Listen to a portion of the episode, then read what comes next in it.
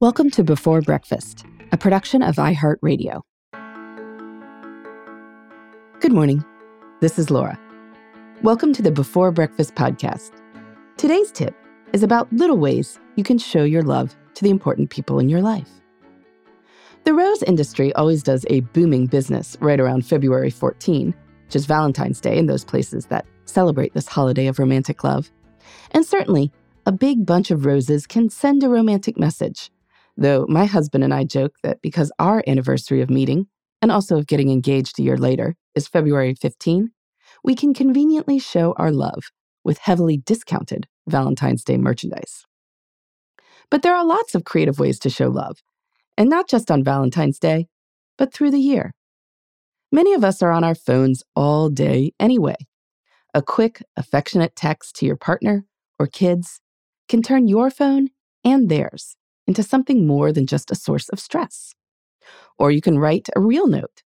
A few words on a sticky note put on the bathroom mirror can bring a smile to someone's face. Flowers on Valentine's Day might be expected, but flowers on your average Tuesday are not. So pick up a small bouquet at the grocery store or even the gas station and add a little beauty to the next time you say hello. Other little gifts can work too, like picking up a book at the library that you know the person would enjoy. Part of saying hello is actually, well, saying hello. And increasingly, I believe that one of the best gifts we can give people is the gift of full focus.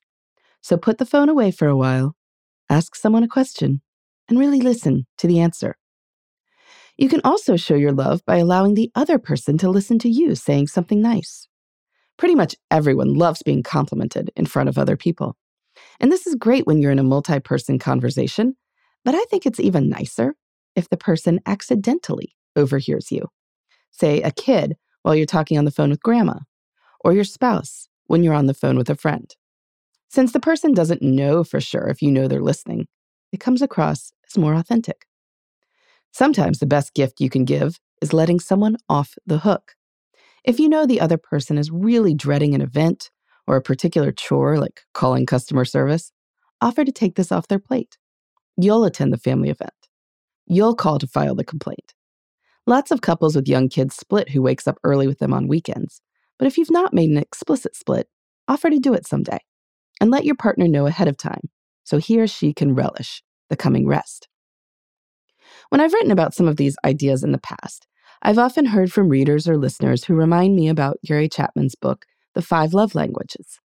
And, you know, we can assign too much stock to strict frameworks, but it is true that certain ways to show love register more with some people than others. Some people get excited about fancily wrapped gifts, and some people are more physically affectionate. For someone else, vacuuming out the car is the equivalent of a dozen roses.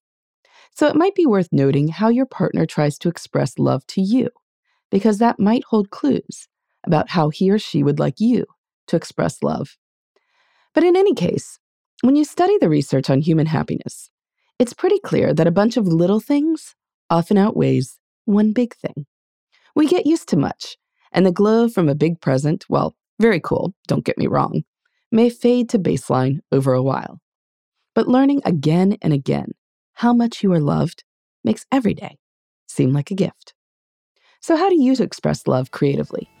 You can let me know at Before Breakfast Podcast at iHeartMedia.com.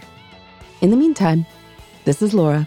Thanks for listening, and here's to making the most of our time.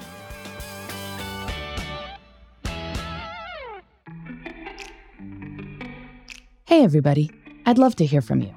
You can send me your tips, your questions, or anything else.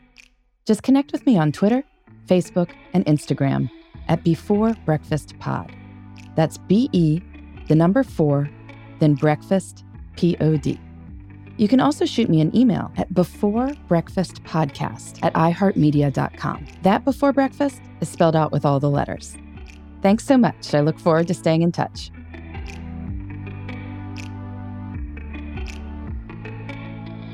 Before Breakfast is a production of iHeartRadio. For more podcasts from iHeartRadio, visit the iHeartRadio app, Apple Podcasts, or wherever you listen to your favorite shows.